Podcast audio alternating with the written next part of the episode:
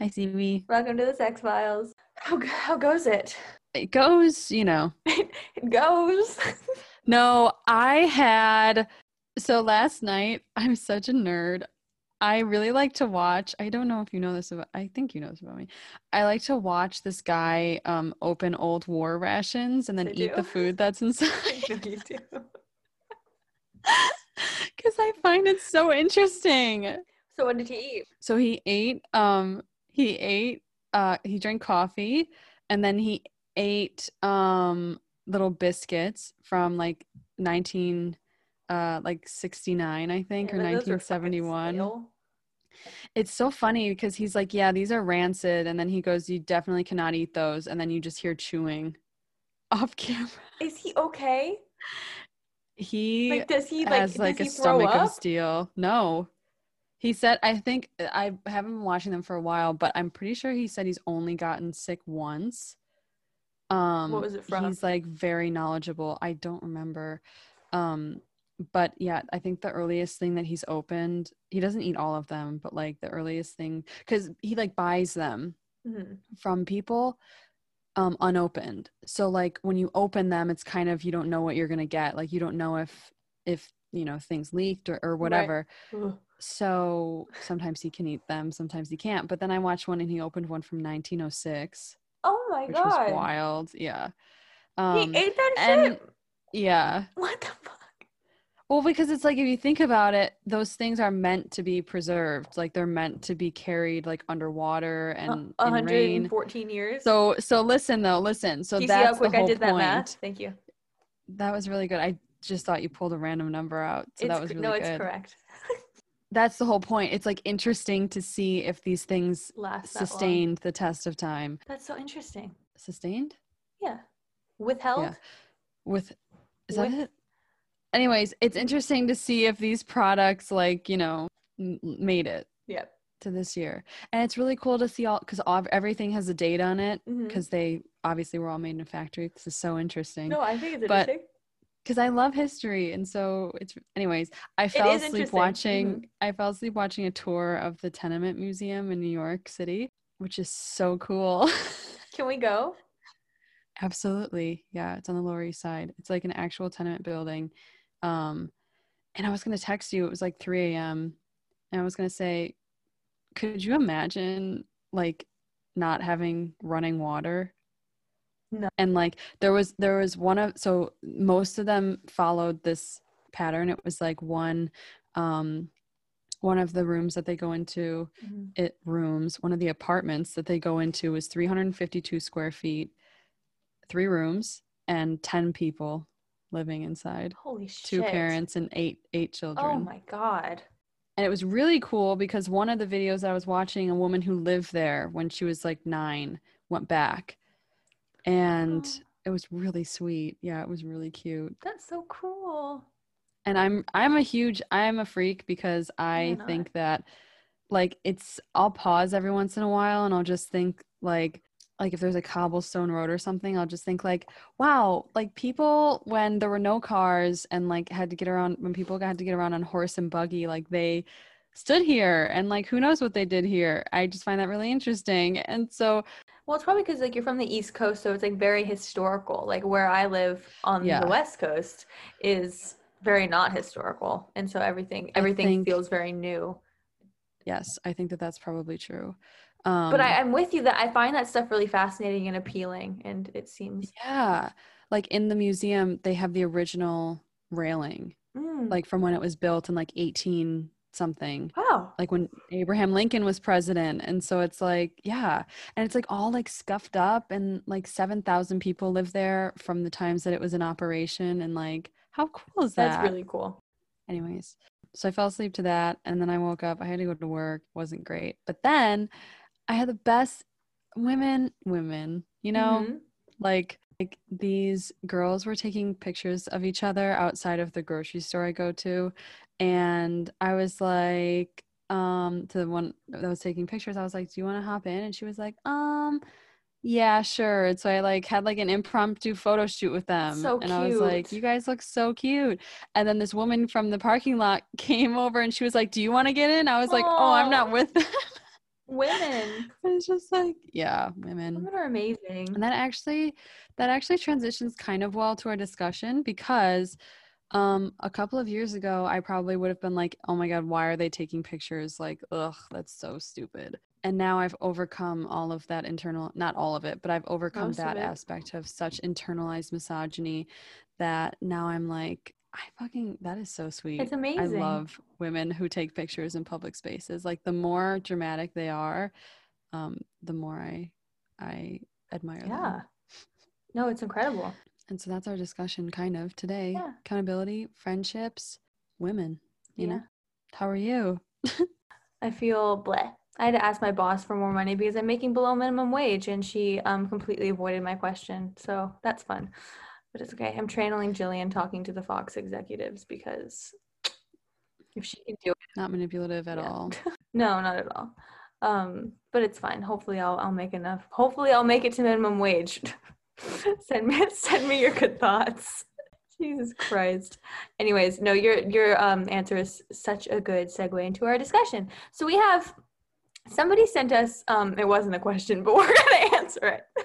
We're not gonna we're gonna discuss. We're gonna discuss. Somebody sent us um a few days ago and said, I just listened to the episode about Fallen Angel, which I think is episode 10. If anybody wants to go back and listen, who fucking is it? They said I just listened to the episode about Fallen Angel and it really validated my feelings about my toxic childhood best friend and how they treat me because I've been hesitant to let them go even though I've outgrown them because of how long we've known each other. And your commentary on it at the beginning of the episode really helped me and validated me and I just wanted to thank you both.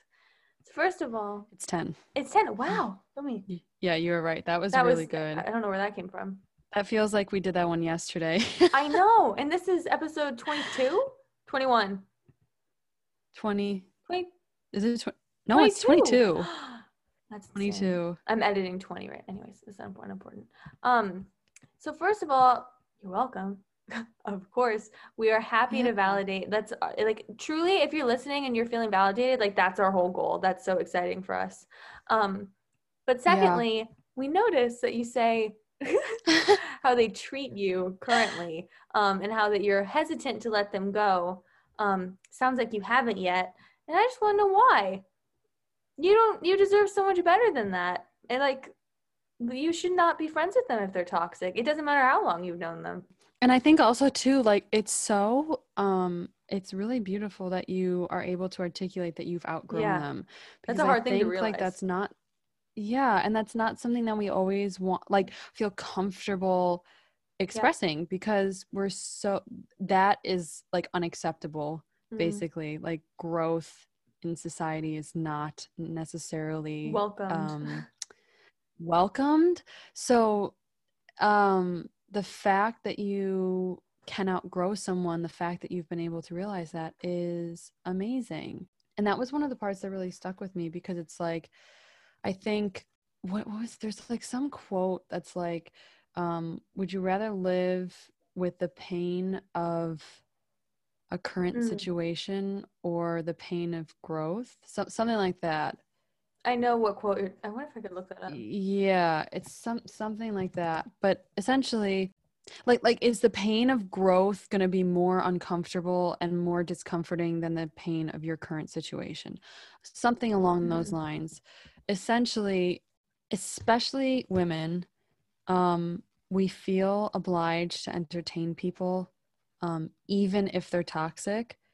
And that is especially true for you, listener, because of the longevity of time that you've known this person. So that, like, just normally we're socialized to entertain people um, and to make the space as comfortable for them as possible, even when they treat us like shit Mhm. or even when they're in the wrong. And again, that's just like, you know, you feel that so exaggerated because there's the longevity aspect of it. yeah absolutely and it's like if you're like me and you're i'm immensely conflict avoidant like i really i'm really trying hard not to i'm trying to reframe and not view these things as conflict and view them as self-care and as um uh as as growth like because I know I've had, um, and I know you have, Emilie, like situations with toxic friends to where you need to set those boundaries. And I always view those things as conflict. Like I always see it as like something that's going to be that. And, and like I'm so conditioned within myself to avoid conflict at literally all costs. Like I'm such a people pleaser. Um, and just reframing and looking at as like as boundaries as being a gift that you can give to somebody and um because if you're feeling like you've outgrown this person they're not benefiting anything from having you in their life. Like they're Absolutely. also in this stagnancy. And so um and and they may be comfortable with that but that doesn't mean that you have to be. Exactly. And like florence given was just talking on her we adore her. We just Clear, clearly. We're the knockoff florence given She's everything we want to be. She's everything. We're trying to make be. trying to make mom proud. Yeah, truly. Um, she was on her story the other day, and she was talking about how liberation is um is not one sided. It goes both ways. And so when totally. you're so like she's talking about in terms of relationships. So like when you're concerned about dumping somebody, it's like um you don't you're worried you about hurting them yeah exactly like and so in terms of letting somebody out of your life it's actually yeah. freeing them as well as freeing you and so Absolutely. if you're somebody who has a hard time validating doing good things for yourself, you can look at it as as doing them a favor. You're helping them as well. Absolutely. Yeah.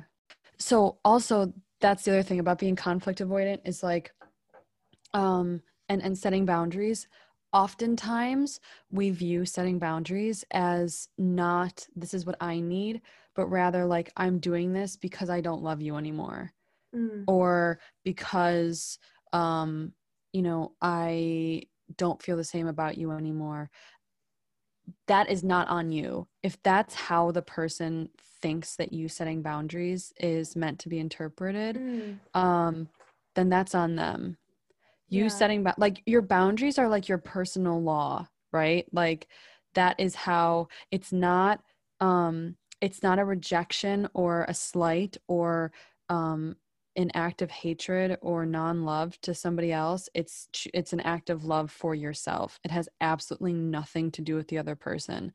And however that person reacts to those boundaries is mm-hmm. not yours to carry. Like that is their emotional work to do. Exactly. Um I feel like it's really hard to separate. I know I struggle with this to to just let people's opinions be their opinions of you. And like we were just talking about this earlier today, that mm-hmm. um because we were talking about it when I was talking about asking my boss for money. I was like, uh, I was like, I don't. This just makes me more anxious, like because I know that because I had to deal with it's like multiple people I need to deal with. It's whatever. But um, and Emilie, you were like, well just know that like you can't control what they think. Just know that what you're asking for is valid and it's what you deserve and that's all that you can hold on to is that knowing that you're you're asking for what you need and then however they react to it is however they react to, to it and it's out of your control. And that's so freeing. Like that's a, such a freeing way yeah. to reframe it.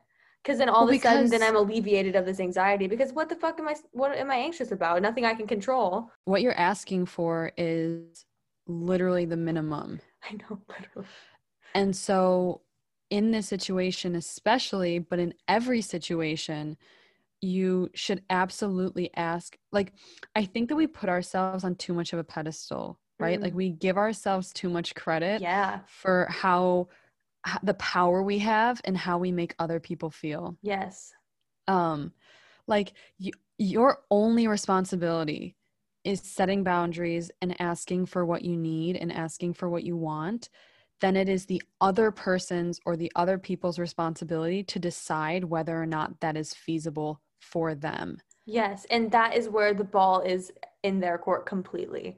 Like that Absolutely. is not. And if they can't meet whatever boundary you're setting, that's not a problem. It, it's it's good. It's good communication because then you know that you can't be in this person's life in that capacity or for whatever like whatever the situation or you can't be reliant on that person for that need. Yes yes exactly. And like i told stevie earlier too like women always feel like women and non-binary people people who are not um like comfortable um additions in society in a heteronormative patriarchal white supremacy People who are not comfortable additions in that world are constantly feeling like we're asking for too much, even when it's the bare minimum.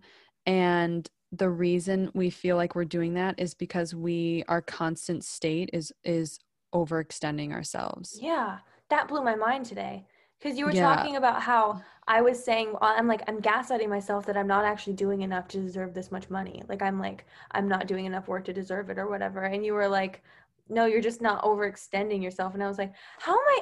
I'm thinking that I don't deserve something because I'm not killing myself, like doing it. Yeah. Like, because I'm actually doing it in a sustainable way. I'm like, oh, it's not enough. Like, what the? F-? And like, just realizing how completely ingrained and unconscious I was of that. And people do that in friend. I don't want to make this about me. I've talked too much about this pay thing. Oh, But um, in friendships, people do that constantly to where like constantly. you think it's just, and it's also like taking emotions on taking other people's emotions on you as if they're your responsibility or as if you're the cause of them. And just once you let that go, oh I'm like, fuck, it's liberating.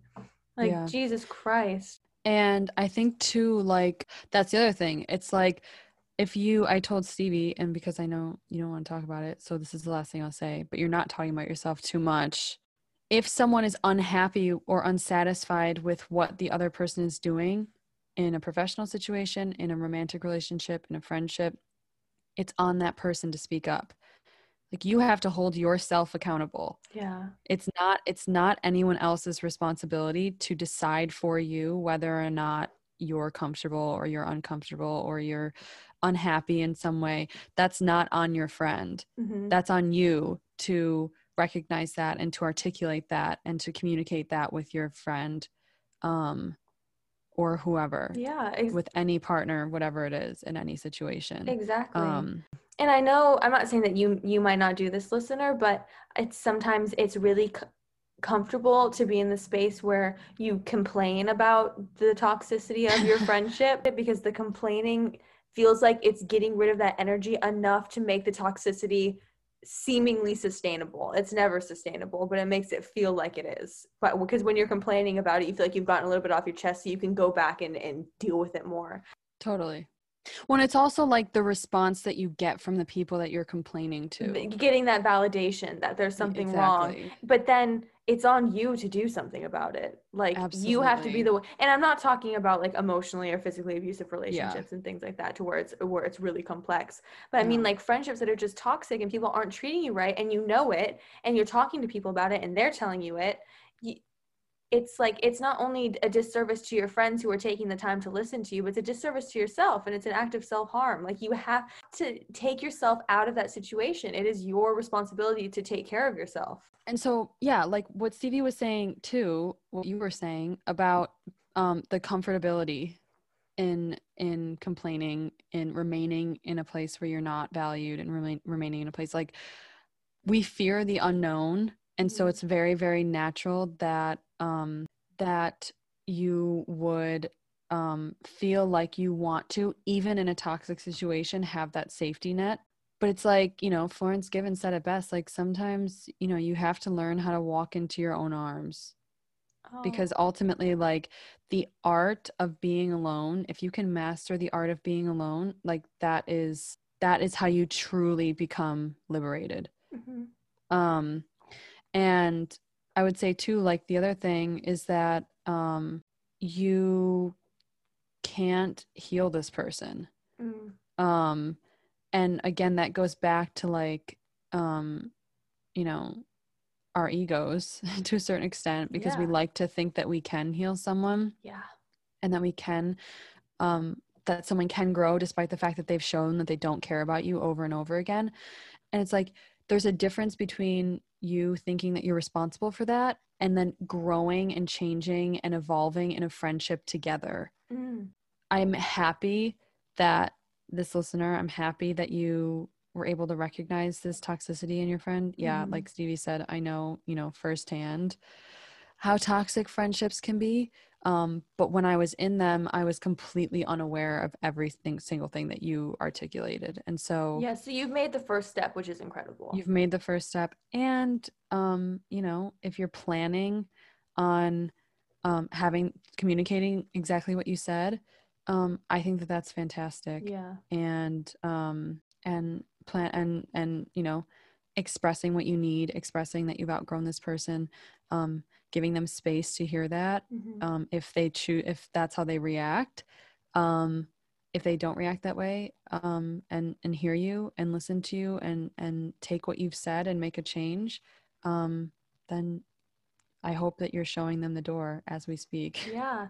And it's just, and we're just because, I mean, I consider you guys our friends. Yeah. and, and we're just doing what good friends do, which is calling you in on this and being like, hey, Absolutely. why aren't you taking care of yourself here? Why are they still in your life? Like, why is this all in present tense? And like, yeah, and calling you in as Yeah. opposed to calling you out because calling you out is is hostile. riddled with hostility. Yeah. But calling you in feels like I'm bringing you back to the present moment, Yeah. to your healthy, to your to your positive, to yourself. to your yeah, exactly.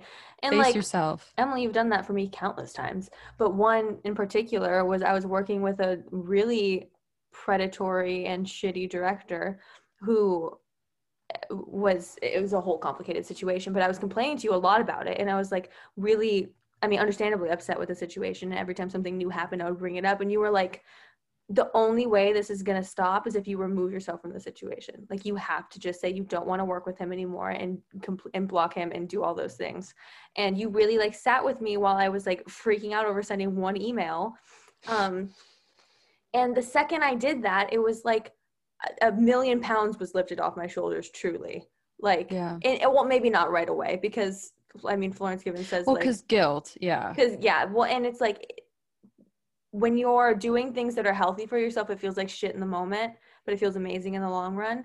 And just Yeah. a few days ago i was like i haven't thought about him in so long. And that was something that was gnawing at me on the daily.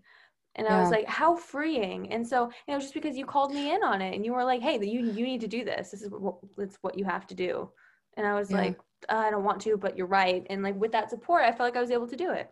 Because it's like the um the narrative that women have to be desirable and like anything outside of like a complicit submissive um quiet woman is is um is disruptive and so um and non and undesirable yeah and so that's where that guilt comes from. It's like feeling like you're taking up too much space, feeling like you are asking for more than you deserve. When it's like, why would you sell yourself short like that? Don't do that to yourself. Yep. Um, and I think too, like, um, when that was all going on, like, it was really hard for me to say what I what I knew you needed to hear. But like that was kind of early on in our friendship yeah and I didn't really know how you would react um, because I have been in situations where I stated a boundary or where I felt like someone that was in my life was doing something that was harming not only them but others around them and the relationship with other people around them and they've reacted completely defensively Mm. and really hostile and I still deal with that with with family members um yeah which is a little bit more complicated but Yeah. um but and so that's like the key is like you people call you in and people hold you accountable because they want you to remain in their life like that is Because the they biggest act yeah. of love yeah because they want the relationship to prosper that is why um accountability is an act of love Mm. and i think too like with this um, person who sent us the the curious cat um there's going to be a lot of discomfort in in leaving something behind Mm. i know like that's what you were just talking about stevie about how it wasn't you know immediately like something that you felt great about but Mhm. later on it was freeing um immensely like we're shedding skin when we Mhm. grow yeah and there's discomfort in that and with that comes le- you know with that comes leaving people behind but you can't feel guilt in leaving someone who wanted you to stay um, at a certain level wanted you to stay smaller than you were wanted you to remain stagnant um, because a relationship that was like that a person who wanted you to be that way was not a relationship for you in the first place. Yeah.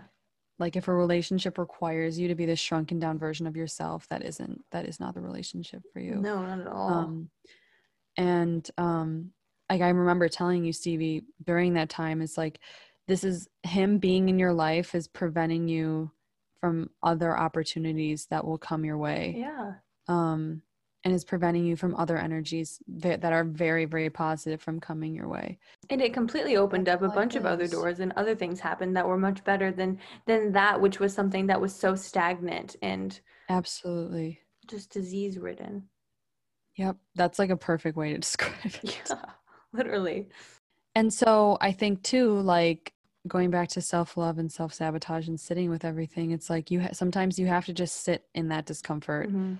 Sometimes you have to let yourself take a step back because when you respond immediately, whether that's um, aggressively, whether that's defensively, whether that's out of fear, um, like I'm talking in your situation, yeah. um, if you had responded immediately, I feel like it would have been very apologetic, very um, Yeah, 'cause that's in a I way that pleased him. Mhm. Yeah, so that that out of fear, obviously, like you know, Mhm. more serious things. If you have to act out of fear, that's completely separate. Right. But in this situation, um, sitting with these feelings and not letting yourself react from a place of ego where this person has challenged something that you felt was so challenged what you thought was your whole view of the world and something that's so contradictory to what you believed to be reality like take a step back and sit with the boundaries that have been presented to you sit Mhm. with what you're dealing with and then um, respond later or Yeah. react later it's like nothing has to be instantaneous because nothing most Yes. things won't Well, be it's and then we live in a society Um, that's riddled, just riddled with instant gratification. Real it's like, and so you feel the pressure to re- to reply immediately, always. like there's, you feel like there's no space. And I just had this, we had this discussion the other day, to where I was like, I should have waited a minute to respond to something. Um, and crazy how that perspective changes, and like that's just because of the era of social media and technology, and that's heightened in quarantine because people are like, well, what are you doing? There's like that heightened expectation to to Yeah. be on and ready to communicate at all times. well and it's like even if you're doing nothing you still don't owe a exactly, you, and you don't have to explain what you were doing. You don't owe anybody that ever. absolutely And I- not and so i was going to say like we got another question which i thought was so funny but um yeah, do you want me to read it? do you have it up that was about social media yeah go for it wow perfect transition it's almost like we planned so it or something Hmm. Somebody else sent in and said, mm. What are your thoughts on social media being a necessity? Recently, I deleted Instagram and before that, Twitter, and have muted everything on Facebook. I made a Tumblr for X Files content and I still find myself addicted, but it makes me feel so much happier since I've made so many new friends. I really love to follow all these cool people you mentioned, but my brain can't take the news of the real world every minute of every day. Do you think having an all do you think having all social media is necessary today to be fully integrated in society? I don't even know if that's a question, but I'd love to hear your thoughts on that sort of thing. Well, listener, I don't know. My initial thought is that um, it's not necessary. I, I definitely don't think all social media is necessary. I think whatever social media you want to have is great. And like, if you're worried about being like connected with what's going on in the world, if you have one or a few trusty news sources that you like that you can keep up with and like monitor in a way that you can, so you're not like flooding yourself with information that's too much, then I think that's amazing. I, it's definitely not necessary. Um, I think it's rel- I think it's relative, right? Like, um, I have met clearly Mhm. um some of you know the best people on the internet. I met my best friend on the internet. I mean, Her name is Stevie. Wow, how funny. Oh, that's so weird. Um, I don't think I don't feel like I met you on the internet. I know me. That's a separate story, but you know, yeah. um, but being queer, like I found, I don't have that, you know, in real life. Mm. that space um and people in that space um especially now and so i found a whole community with with more with other queer women and like i follow people who truly just don't give a fuck like i follow women and non-binary people and i follow people who are unlike me people who are like me people who provide a sense of just overwhelming comfort in my life things like that. And so i think it's 100% how you curate it. And it's really important to um, unfollow block mute. Yes. i am the first person to tell you to block or mute someone if they are um, infiltrating your energy and your space in a bad way in any capacity um, like you do not owe anyone that you owe no one nothing. Social media is what you make of it. So why would you Exactly. not curate that space to be the most safe and inspiring and happy and fun place that you have the power to do that? Like well it's also something that you're voluntarily engaging in exactly. So, no one's like, forcing you to be there. Why would you interact with Yeah. people? Why? Exactly? Um, We're blocked by so- so, many people on Twitter. so many people, and It's beautiful. you know what? It makes there's an- both parties happier. Absolutely. And there is an interview that Gloria Steinem did. Um and it was like who was was it Larry King? Maybe. Um But basically, ones that are she was- rich. yeah, she was on video co- call with whoever the host was and they were taking phone calls. And this woman called and she was like, "Hi, um oh my gosh, Gloria, I'm so happy to be talking to you right now." And Gloria being smart and m- m- uh, very like Gillian, not being like, "Oh my god, thank you so much," blah. like just being Mhm. like nodding her head, like, "Yeah, cool." She's the woman goes, "Uh, are you married?" And Gloria's like, "No." And then she said, "Do you have children?" And Gloria was like, "No." And then the woman was like, "Well, I'm thank God because you have no business being." Uh, a mother or bringing children into this world and she's like i think you should rot in hell. And Gloria was like, okay.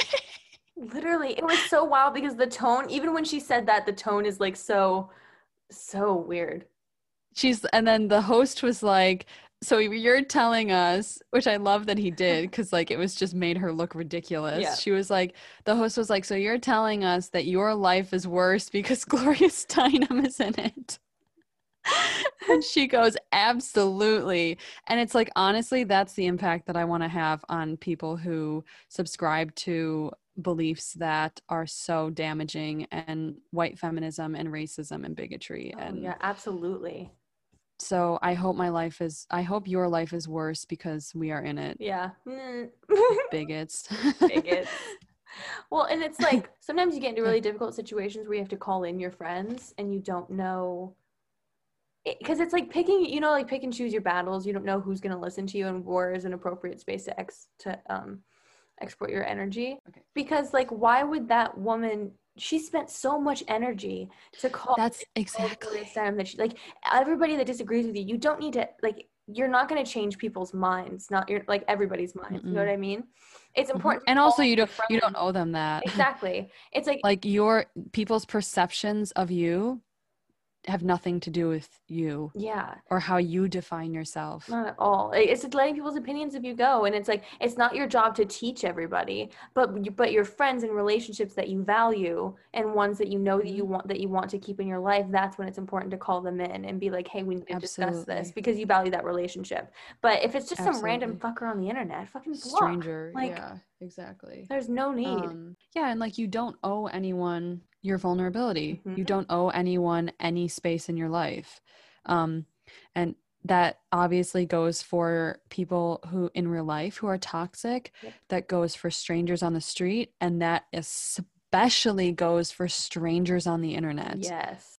I don't know that I had anything else to say about that. no, me. I mean, it's truly. I think it's hard for us because like there's a certain level of necessity in having social media for jobs Yeah. for things like that. I think as society shifts to be more dependent on social media, that dynamic becomes hard. Mhm.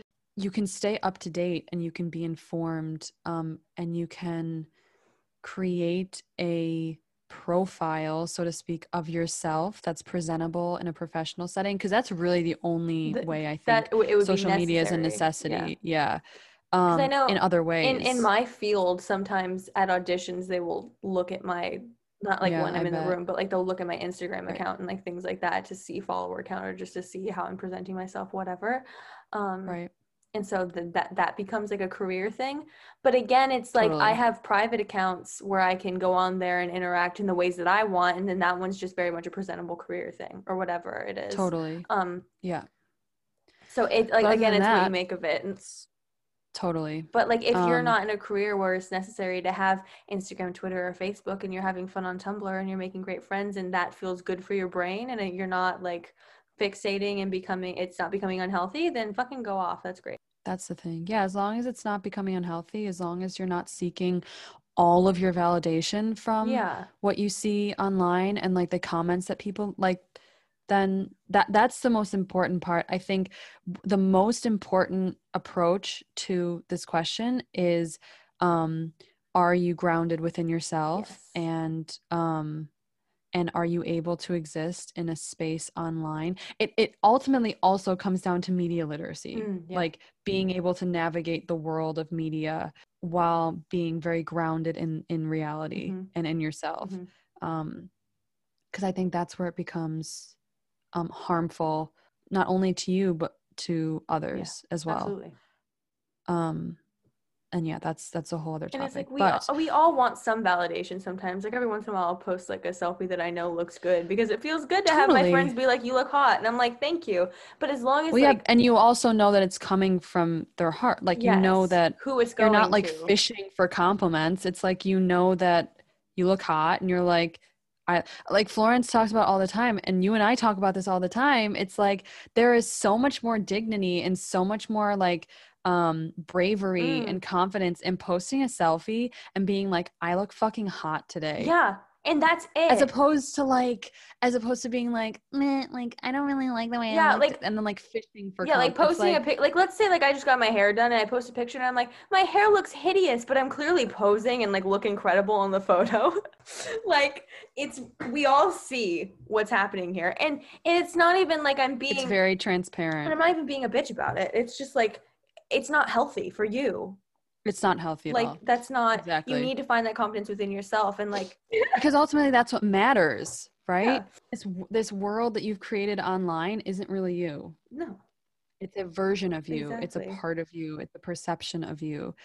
And so, um, when you put that out there, that also becomes toxic, not only for yourself, but for others because they begin to feel like they are entitled to parts of you that you are not willing to put out. exactly. And I think it's it's important to realize that like even the people that you talk to 24/7 are still not getting every part of you because there's some parts of you that are just for you. And that's beautiful and there should be. And that's how it should that's how be. it should Yeah, be. Nobody isn't entitled to 100% of you at all ever. Um, especially partners like better half bullshit stop you are complete No, within yourself and you don't have to reveal every bit of yourself own. to other people sorry you are whole on your own and also not everyone um, deserves to know what um, what fills you Yep. and what makes you feel whole Yep. um, and so we thought that this would be a great transition um, i'm going to read a line from florence's book Mm, yeah do it um, she said, although we only know about 5% of their curated lives, still we project our own ideas about people to fill the gaps in what we know about them. Then, would you believe, we feel entitled to be disappointed when they don't turn out to be this person we made them out to be. Um, and then she said, we end up breaking our own hearts by expecting too much from people. Um, and Stephee and I talk about this often often um, um, in relation to Gillian. And the reason being because she is one of these people. She is a version of herself in the public domain. And so it becomes hard when people have this idea of her, because we all do, and they all vary. And then when she doesn't live up to that, or when something contradicts that, or when she, you know, withholds something, we feel entitled to our original thought. We feel entitled to the information that she's yeah, withholding. it feels like a betrayal Um, but of what there was no toxic. yeah, it's so Yeah. toxic and it's like um, we you could see every picture and read every interview and still not know her you could be her boyfriend and still not know her you could be her child and like you know like you know Yep. there's only so much you can know of somebody no matter how close they are you are to them. And and when it comes to celebrities that that being so distant you really don't know them. You can admire the things that you see but you have to take it at face value. Like you cannot absolutely. be getting your hopes up about this ver- this uh, idyllic person that you've created. And then it goes into putting people on pedestals which i know we've discussed. And so it's like ultimately like opening up, being vulnerable, expressing things about yourself should o- and I see this a lot on social media and um I see this uh form of like entitlement coming a lot from from the reactions to like Gillian being Mhm. vulnerable. All of those things should only um be shared if it's going to help your healing hmm like that's that's the ultimatum that you need to decide if it's going to help your healing that's when you open up about that stuff Mm-hmm. um not because you're expecting to get something back from the celebrity or from somebody else on the internet even with your No. friends like You, No, people, it's not people's not. job to heal you. That's on Mm. you. And if you need more help, then there's therapy and there's doctors and psychiatrists and and all of that is beautiful and wonderful. And those are the people you can go to and be like, I need tools, and they and it's and it's also equally an act of love for a friend to refer you to other resources because it's yes, their mental health is just as important as yours. This is something that I really struggle with and then we'll wrap this up. Really? But like I really really struggle with um and I'm still struggling with this. Like inserting myself and like taking pride in being the friend that everyone needs and that everyone comes to. Um and I really struggle with this balance because my entire life all my dad has told me is like he's the friend that like everyone comes to when they need Mm. something and all he does is complain about it. And i just thought that like that was life. And i couldn't fathom a world where like a friend would come to me or a family member would come to me and i would say no. Yeah, because we call it loyalty and we call it devotion and we call it love when really um it's just self-sacrifice I like was you're gonna say that sacrificing yourself you're sacrificing yourself for the well-being of somebody else. Yeah, and that's and it's like not it's not okay because it's it's like the oxygen mask analogy where it's like you can't help someone else until you have your own oxygen mask on. That's my favorite Um, analogy to tell people, and I'm the worst at taking that out. and it's so jarring because that was like the only example i think i ever saw of of like something in mainstream society being like take care of yourself before you take care of others It's one of the only ones I can think of, and it definitely Right? was my, my only. It was the most formative for me, like the only example. and i think that's Yeah. why it's so jarring for Mhm. me Yeah. like oh, absolutely. um Well, it's And so it's also a- like there's a certain amount of ego involved where you're like, I'm the friend that can fix people. Like I'm the one, and then you start getting your feelings hurt if somebody doesn't come to you about something when really it's like there's nothing. You can ju- you can just offer your support in the way that you're able to give it, and then they will ask for what they need, and then you can communicate if you can ma- meet that need, and that's all that can happen. Well, because it's like, and I told Stephee and I had um something kind of like this this morning. Not really, but it led to the same thing where it was like, um, because you end up feeling drained, you end up feeling depleted, Yeah. and that isn't good for you, and it's not healthy for your other relationships. But Mhm. it's especially not healthy for you. Yep. Um, felt like, and I still feel like, which I'm working through, like I need to like give myself, and that it's selfish for me to choose something that feeds me over a friend in need or Mhm. a friend who wants who need who wants my attention or wants Yeah. my presence um and so that's unhealthy though because you end up moaning about it later and you end up bitching about it later most likely to somebody else hmm and then you end up resenting the person who came to you for help for no reason Yep. and like that feeling is very very very real Oh yeah. um and that that's what destroys your relationships. That exact thing. That exact thing um and i've felt that in so many so many friendships over the years Mhm. And so this morning like stephee and i were communicating something and like i told her after that like i was thinking about not telling her and not bringing it up. And then And but what then i a was beautiful just conversation we ended up having. such a beautiful conversation. And i told her that like i i was feeling feelings of resentment. I was feeling um feelings of annoyance for something you literally didn't even do it was just my inability to speak up about it and to tell Yeah. you that it made me um feel a certain way Exactly. which is like again on me it is 100% on you it goes back to accountability it goes back to boundaries um like lay out your truth Exactly. and the way that you worded it, you were like, hey, can I call you in on something because I love you and I think you'll want to know? And I was like, yeah. And then you told me, and I was like, oh my God, I totally thought about that. And I should have trusted my instincts about it. And you were like, yeah and that's all. Oh, and, yeah. and what doesn't fucking come down to that? And then literally, that was the end of the conversation. Like, that's all it took for it Yep. to be resolved. And then, like, what? a- And you were like, yeah, I would have held on to that all day and been annoyed over something. It was really very small. And and that's the thing if it's not that simple it's still okay Yeah, exactly, not exactly. everything is good but but it would have been a, so much more complicated if i hadn't said anything Yes, is the point exactly. um and so then I was like, after we had that conversation, I was like thinking about the last episode that we filmed, Mm. where the whole like Scully narrative of the of the episode is like trust your instincts, Mhm. and then I just got mad all over again about how Mulder hijacked that That whole that narrative. line at the end. My hunch. Fuck off. Mm. I got so mad all over again, but then I was like, no, push through. This is a happy moment. Speaking of um annoying episodes. Uh, uh, Speaking of the X Files, Speaking of the X Files. Speaking of um the X Files, have you heard of that show? um, you know, It's like this 90s I- alien show. I don't know. let me tell you something. I Tell you this for free. um, I'll tell you this for free. I watched the first episode, and I gotta tell you, it didn't do it for me. Did it? There's this like Mm. redhead agent that I feel like you'd like, no? Um, are you saying that because of my attraction to Mrs. Incredible? Yeah, that's exactly what I'm saying. What other redheads? Also Rose hmm in Titanic. Yep. Who else? Surely there's more. My Spanish, my teacher from middle school. Was she a redhead? She was a redhead. wow, that's very. That's jarring a little bit. We'll move on. So, That's why Gillian is a redhead is my favorite. I think. probably. Anyways, Anyways, so the episode, season one, episode 22, called Born Again. stinker.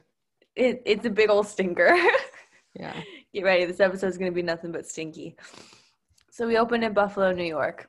Two very stereotypical New York cops are going into the precinct and they run into Janice from Friends. And I never oh my caught, god. Yeah. I called And- her Janice the whole time. I never caught her name. No, um, I don't watch Friends. Friends is not funny. I'm sorry. I, This I don't woman like Friends, but that's why I know her from. This woman is in Seinfeld. Oh, is she? Yeah. What was her name in Seinfeld? She just played this woman who um who dates George. Oh, um, I call her Janice the whole time because that was her name in Friends, because I never caught her name. And then they proceed to sexually harass her. Smiley face. I was gonna say we love sexism and objectification of the women straight off of the bat. First line, Yeah. beautiful. Um, I really like, Like her maybe- outfit. Mhm. Stop flirting with women you work with Yeah. for five seconds. Maybe just for just for five seconds. Just give it a try. See what happens. Um, but I really like her outfit. The she has the red '90s vibes going the whole episode. Yeah. So she leaves and she's walking out and she sees a little girl sitting by a dumpster looking sad and cold. and so she brings her back and the little girl's sitting by the dumpster like she was just smoking a like Uh, smoking on her literally. break. On her break, yeah. leaning on her knees. Like she's not The one thing that I noticed about this episode is that they insert things that just have no no basis in reality whatsoever that would never happen like Yeah. just so that the plot can like continue Yeah, Like, like, just how so- this just so that it getting can, out of like- house. I don't know. yeah yeah yeah like just so it can roll down the hill like there's actual actually no um relevancy or uh un, or reason as to why this little girl would just be sitting outside of a dumpster but like that's kind of imminent to the rest of the plot Yep. It's it's so odd.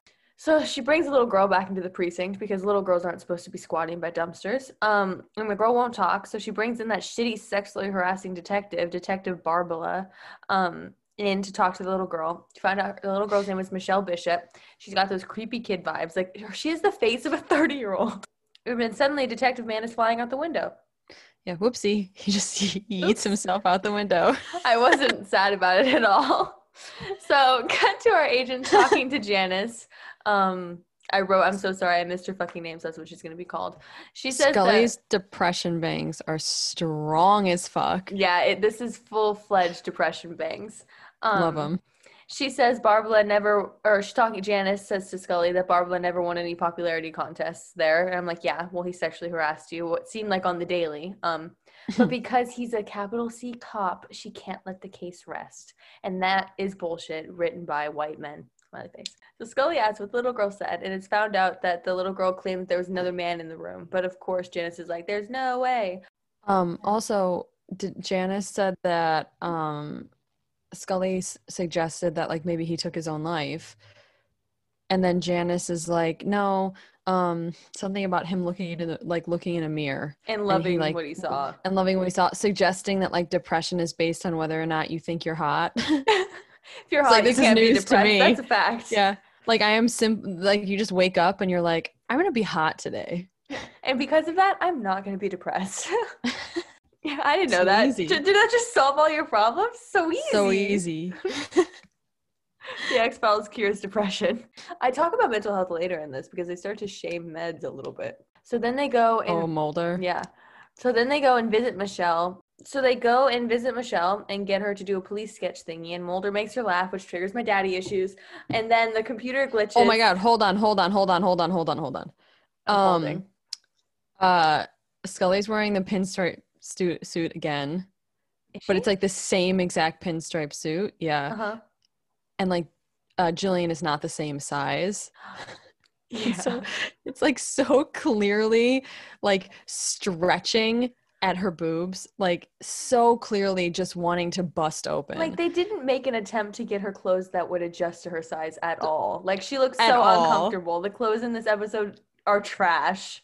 Especially because that suit was like one of the suits that fit her well, Mhm. like when she was not pregnant. yeah, And so now that she is pregnant, it doesn't um, fit her well. It's crazy how that works, huh? All of those clothes that they gave her that she was swimming in earlier somehow vanished. Yeah. I don't know where they were. Where all went. those giant fucking blazers she was wearing the first few episodes? Now they only have the tight pinstripe suit, and that's all she gets.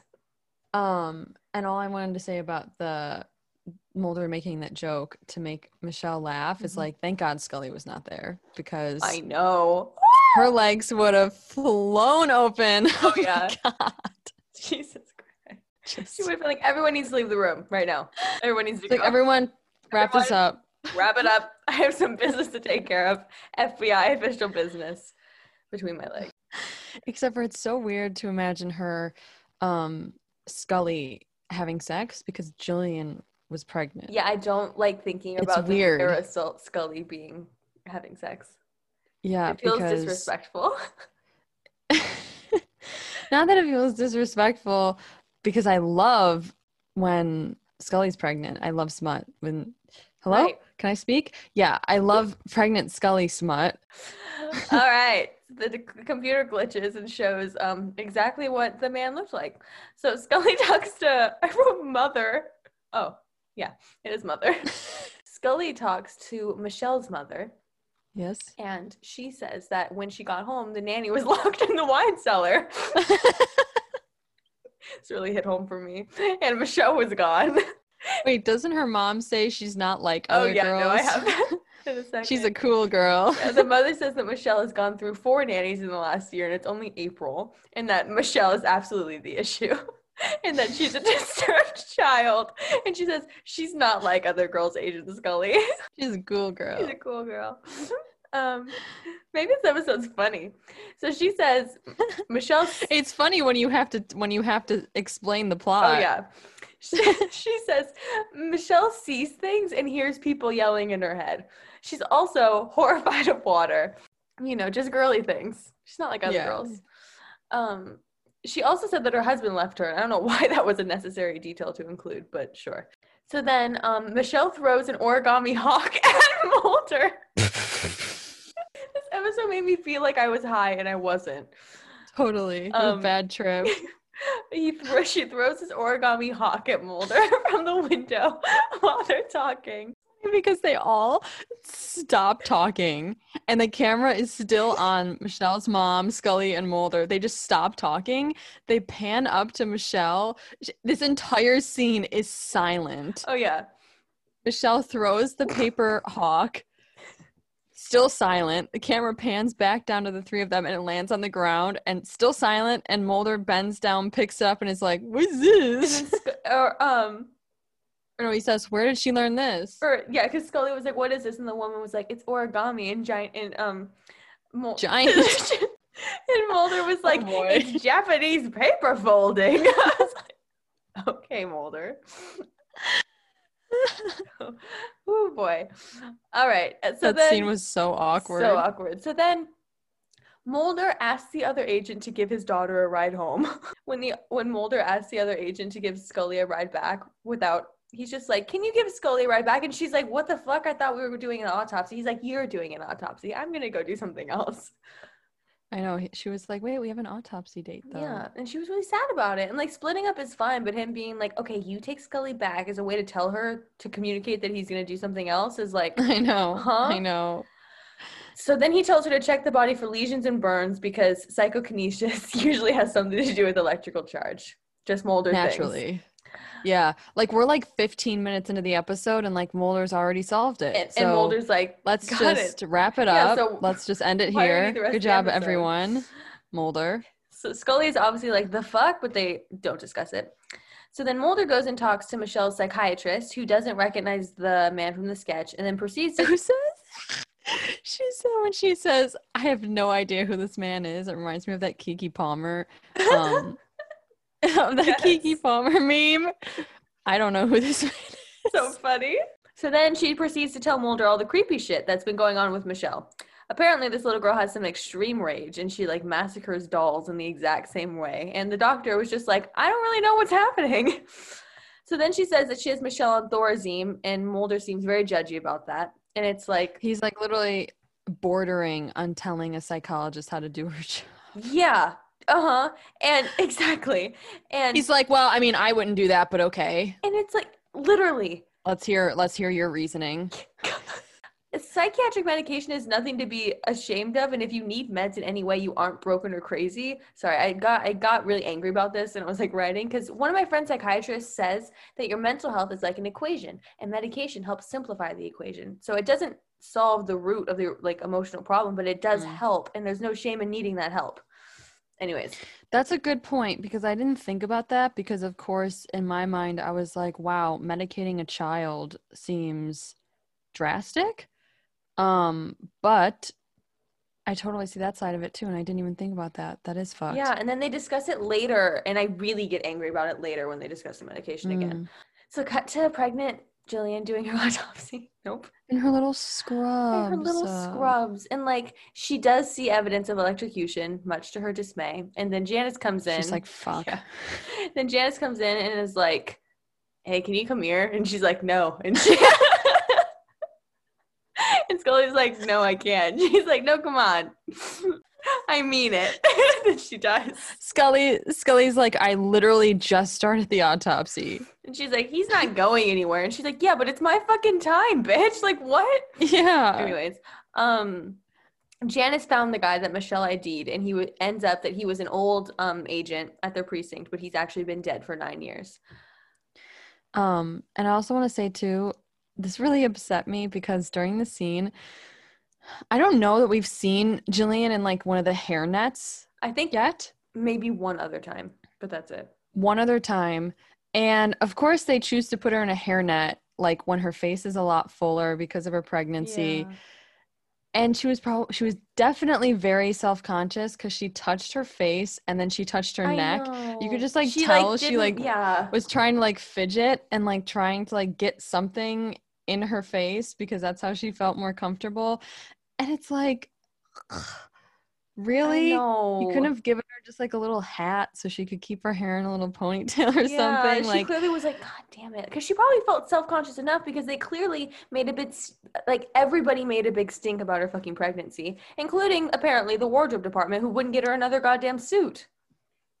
Like, how, way to make somebody feel like a burden in literally every way. This guy that Michelle ID'd, um, who's dead, was like brutally murdered, like kind of excessively so. Um, um, in Chinatown, that doesn't exist in Buffalo. yeah, I, uh, so many things didn't seem like Buffalo. And it would have been such a such a quick Google. Okay, so then cut to Mulder being a fucking brat with Scully about not believing, and they do that thing where she says, "Sometimes looking only for extreme possibility makes you blind to the co- probable cause right in front of you," which is true, but then Oh. they immediately prove her wrong. Like, She says explanation, but that's oh. okay. I was trying I was trying to mouth it along with you, and then you fucked up the line. Actor, you're the actor here, but okay, let's continue. Christ, I wrote it down wrong. I apologize, Your Majesty. we have respect for one another personally. Anyways, the point is, is that she says something. Can't put my place. So she says something that's true, and then they immediately prove her wrong. Like immediately in the discussion of how he was Oh, murdered with how she yes. raped dolls, like right after she says that, and I'm like, I made a note of that too. So she says that Michelle saw the picture of the guy who Yep. died, who who she, you know, whatever. Um, because she walked before walking to the room, there was a picture yeah, of him. which is a really smart observation. Absolutely. And something a child would do. And also, um, just to piggyback of, off of what you said, I also hate how they have her say the thing that then gets proven wrong with the same level of confidence and conviction as Mulder. Like they could just have her say it. Yeah, she, it doesn't Right? have to be. This, But they have her they have her say it as if she th- believes that it is a fact, which she would never do exactly because she it's so because both of them like it's very okay for them to both be using phrases that suggest that they're relegating each each uh, each of their respective Mhm. theories without making Scully have to be put back in her place every time. Literally, it's like she tries Right? to Like climb the- out, and they're like- like, "Get back in your hole, bitch!" Totally. Like Jesus. they could they, like they could frame it as like equal partners both establishing and expressing their theories. Theories being the operative Mhm. word have a very very equal and equitable discussion and discourse back and forth about whether or not that would be the case. But they have Scully say these things with such conviction as if she believes them to be fact and I think that that's their way of making her a skeptic and making her rational. Is like she can't be a rational partner without saying things with confidence, and and and they like they strip her of the ability to think critically, right? Like because the reality is that she would never say something this early on in a case as if it were fact, and yet they make her do that so that they can prove her wrong, so it has that much weight. so that the blow is that Yep. much harder. Yeah. So then they talk about how um the way that the man was murdered is the same way that fucking Michelle tortures her dolls. Which like Mulder knew to ask for the details of Morris's death, and then that automatically connected that to the dolls. Like, don't you just love when you just ask all the right questions right off of the bat scream. every I'm time? so so they go to Morris's um they go to Morris's old partner's house to chat. And this guy's very sus. His name's Tony. And um he Tony. lies about his wife being asleep, which Scully brilliant brilliantly notices, which is one thing that I love. His wife is um His wife is beautiful. Her name is. Anita. We'll talk about and also later. this guy is in another Is episode. he? Yeah, he's in the bug episode. He's also in Mad Men. What bug episode? He's in the bug episode. I think it's like in season five, maybe. Um, where like he's working at a place and he thinks that his boss is. Oh my god, that's him? that's him. Holy yeah. shit.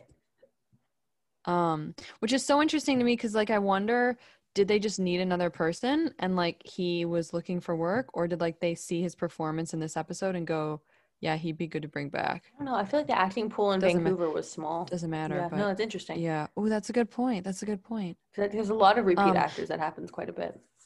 Totally. Um, I also want to say too, um, I don't know what what brought on this comment, but um, at this point, I just wrote down that I think it was a little earlier, but I missed it, so I'll say it now.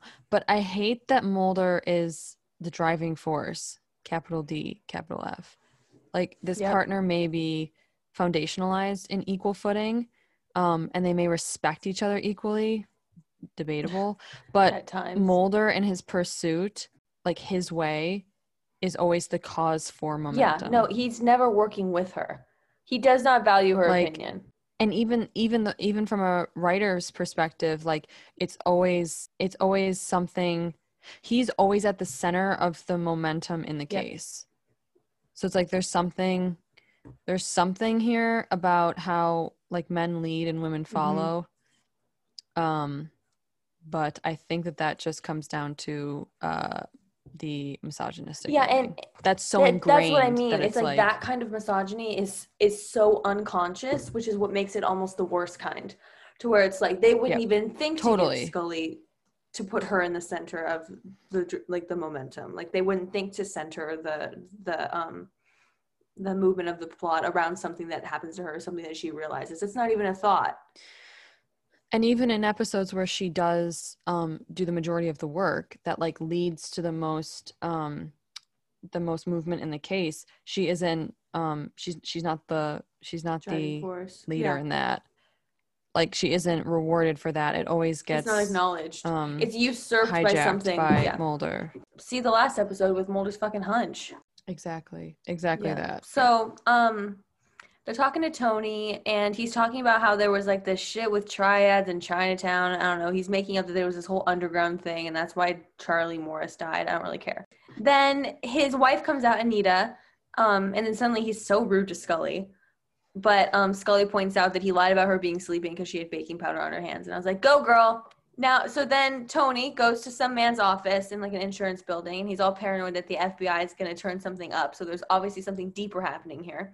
Um, so then, go ahead. it feels like this is a scene from the godfather It does all of a sudden out of nowhere. Like, we find out that the cops set up their own man and then framed it on a minority community love Like, that.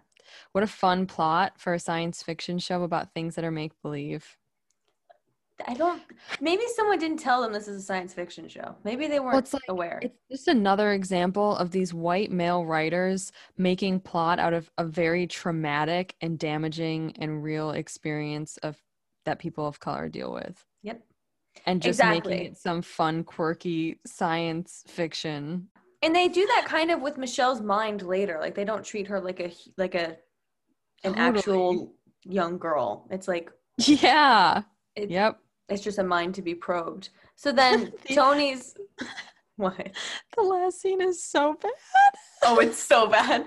So Tony is like freaking out with this guy. He's like, he really wants to go get their safety deposit box that has over two million dollars in it. He wants to dump it, and the other guy's like, no.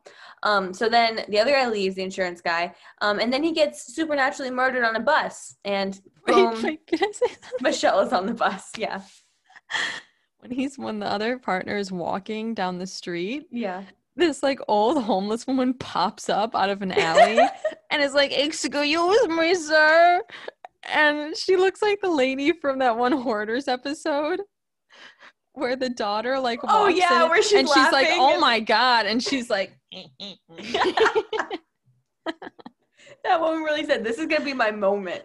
"Yeah, that she looks like her." Good for her. Um, It's so funny. She comes. um so fun fact the bus driver changes so it's a black guy who does most of the acting but then they cut to a driving shot and it's a white guy with glasses Oh my god, this episode is so shit. Also, when he's when he's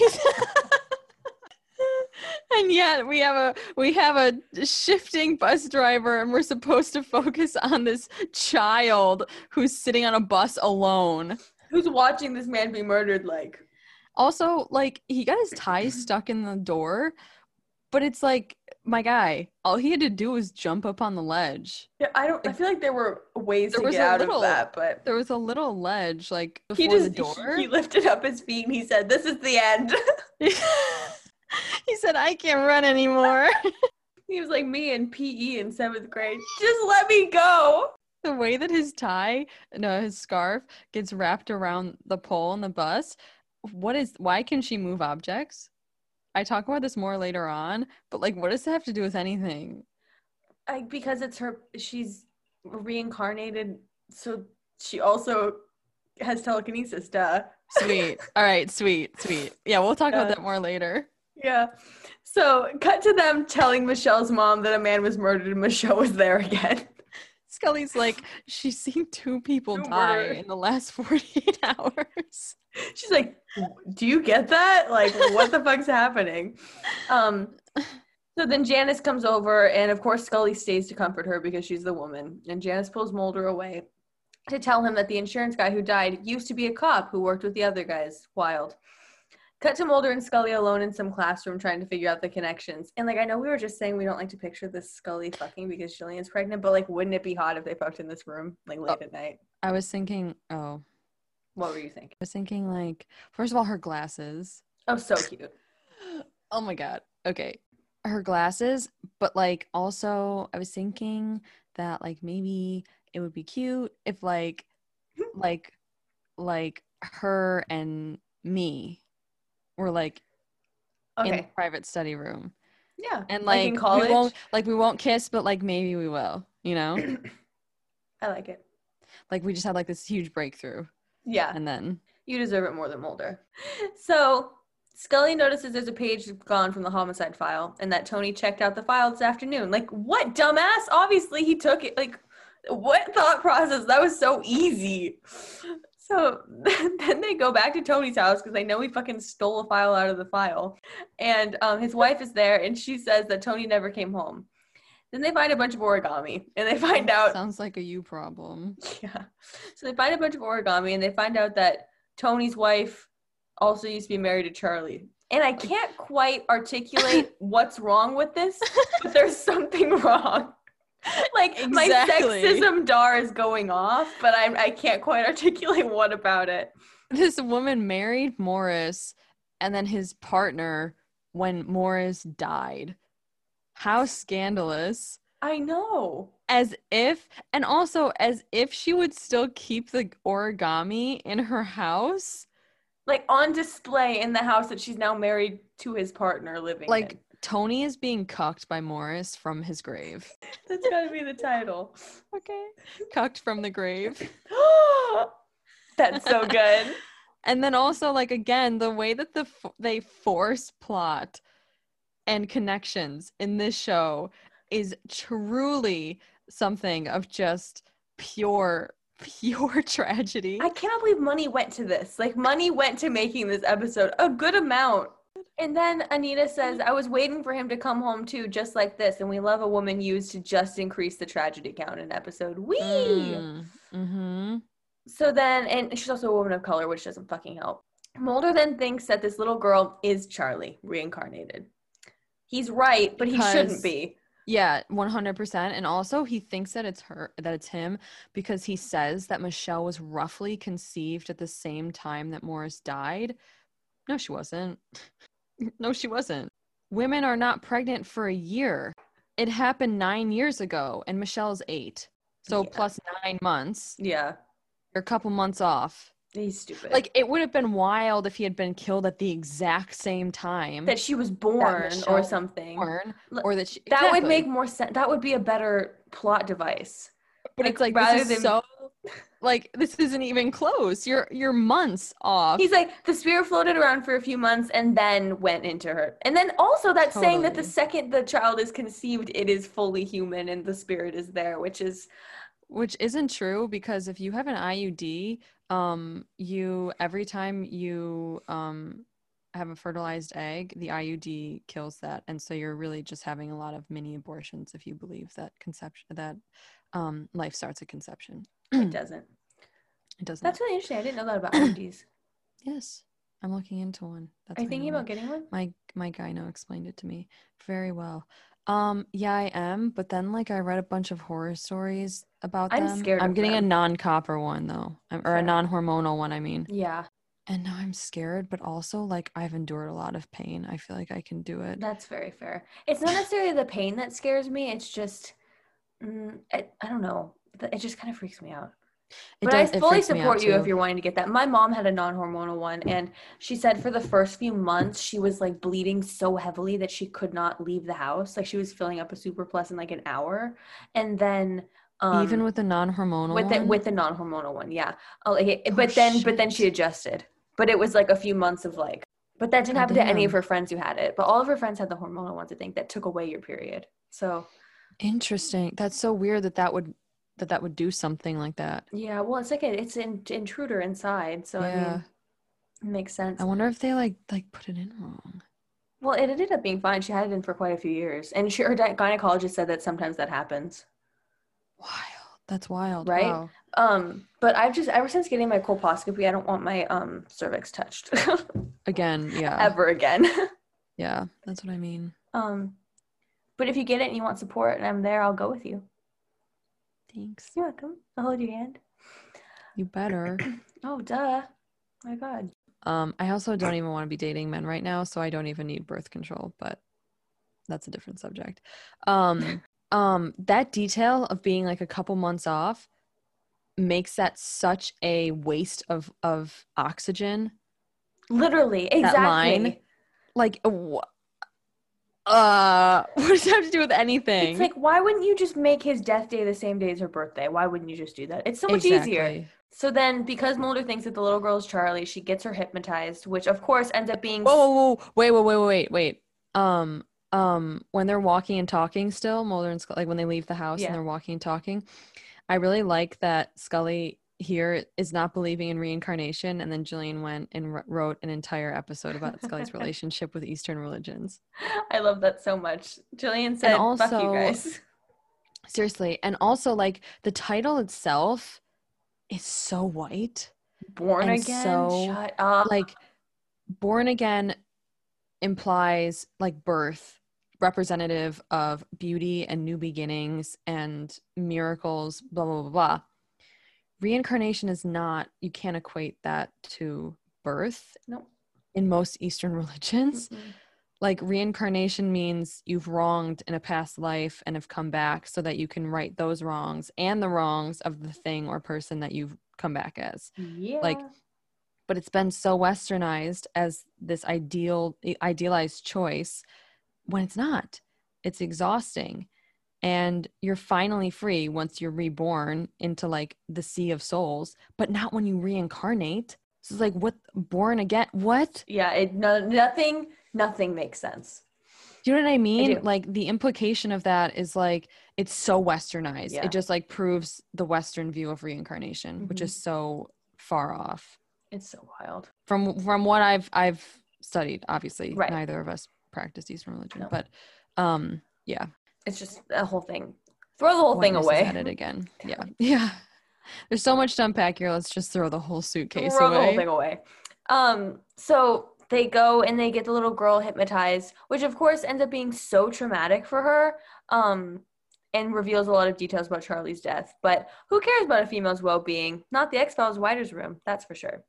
And then this is okay. This is the moment where the psychiatrist is like, "This could push her into a permanent mental breakdown that she could not recover from." And Mulder is like, "Is it any more dangerous than pumping her full of Thorazine?" And I'm like, "Yeah, bro, it is. It is more dangerous than that." Eh, so then Michelle's mom stops it eh, as she should, and Mulder throws a fucking fit. And here's just another example of Mulder caring more about proof of the supernatural than the well-being of the people involved in the case. Like, and even Scully calls him out on it. He's like, "You saw that in there," and she's like, "What I saw was a traumatized little girl." Like, step the fuck. it- Like, his lack of empathy is such a huge issue, but they make Scully's closed-mindedness the issue. Yeah. No, yeah, 100%. Um uh on a lighter note, uh before I get into it. I love Scully's big collar. I love it. Anyways, but yeah, Scully like rips Mulder a very necessary and very new asshole. Yep. Um, and tells him that even if everyone believes Michelle possesses Morris's soul, that a jury will never believe that. So she says we still won't have an actionable case. And it's also the third time that Scully is telling Mulder the exact same thing. Um, that his willingness to believe makes him blind and that he thinks he needs to think long term and not be so short sighted and to think about other people's lives, um, like this traumatized little girl, like you said. And it's like women say on average 30,000 words a day, while men only say 15,000. And it's because women have to repeat ourselves Oh, that's so often. one. And this is a perfect example of that. And the thing is, is that it's like we see this as like her ripping him a new asshole, but it is framed in the writing as her just challenging him and being closed minded. And that's the hurdle he has to overcome. Like Yeah. it's not like her ripping him a new asshole isn't validated. No. And it's like Scully actually isn't closed minded. She's incredibly open minded. She just needs more evidence because she doesn't jump to goddamn conclusions. And she actually prioritizes the victims over finding proof of the supernatural. And like I really liked when Scully was like, dude, if you even like let's say you convince Michelle's mom to let you do it again and you get all the information you could possibly hope for, it still's not gonna be an actionable case. So and I also made a note that like this episode is trying to be Chinga from like season five or Ooh, something. Yeah. Um, and it just didn't work, and it's just not scary in any way. Oh, and nothing about this is scary. So cut to Mulder journaling while he's watching uh, the fucking hypnotist tape, and then there's a glitch in the tape, and of course he finds like a face or something in in the static. Jesus Christ. So novel. Naturally. That's a novel one. yeah. So cut to Tony's wife Anita. Um, she's waiting for her husband. She gets a knock at the door. Not her husband, but an origami gir- giraffe. Mm, yeah, for sure. So cut to Mulder and Scully um, back at the pro back there with this profiling man, and he's clearing up the static image that Mulder found. Scully's wearing a long vest, and Oh, it's hideous. Oh, it's so bad. Oh, do you like the long vest? I'm so sorry. I take it all back. I really don't. I don't like the vest. I'm sorry, but go. I'm gonna cut out what I said. Praise her. Heart's been broke so many times, don't know what to believe. Talk about the vest. So the vest, right? It's a long vest. Mm-hmm. And I found it really hot because all I was imagining is like her whipping that out in like season four or five and like just wearing that and nothing else. Okay, well that's different. you, you can't fucking look at me and tell me the outfit she was in was good. It was just in a different way. Okay. It's good in a different way because the bottom was unbuttoned because of her tummy. Yeah, it just wasn't. I support you.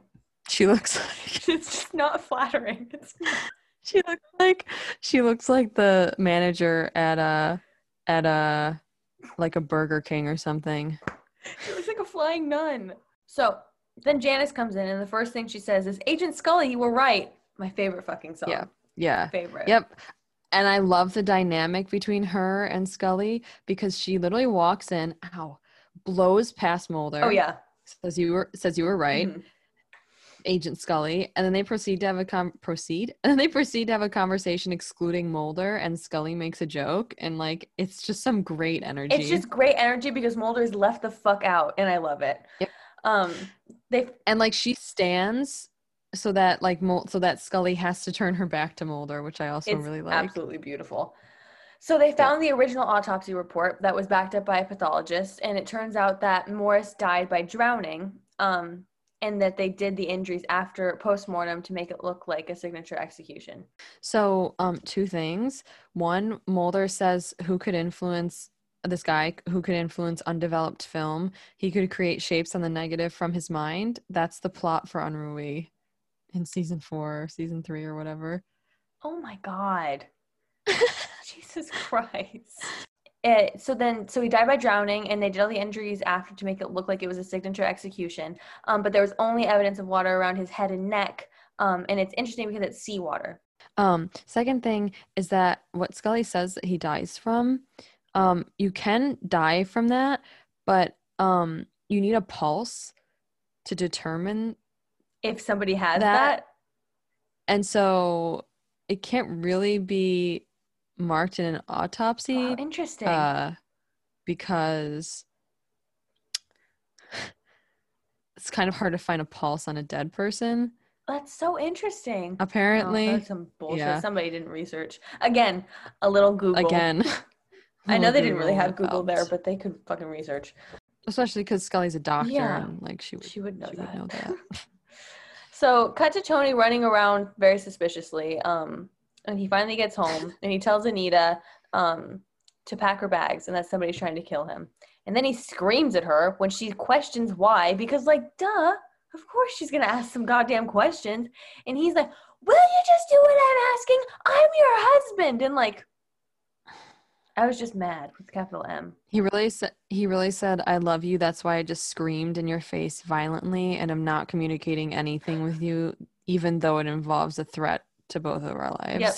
And she was like, okay, because she's in a position that doesn't have any power, so of course. So then cut back to Scully and Mulder with that tech guy. Um, and I feel bad for that tech guy 'cause he has no name, but he's doing a ton of work in this episode. Um, Mhm. and so he finds the picture, he clears it up, and it's the fucking diver from the fish tank and Tony. No, it's George Lopez from Spy? Kids. Jesus Christ. Do you know what I'm talking about?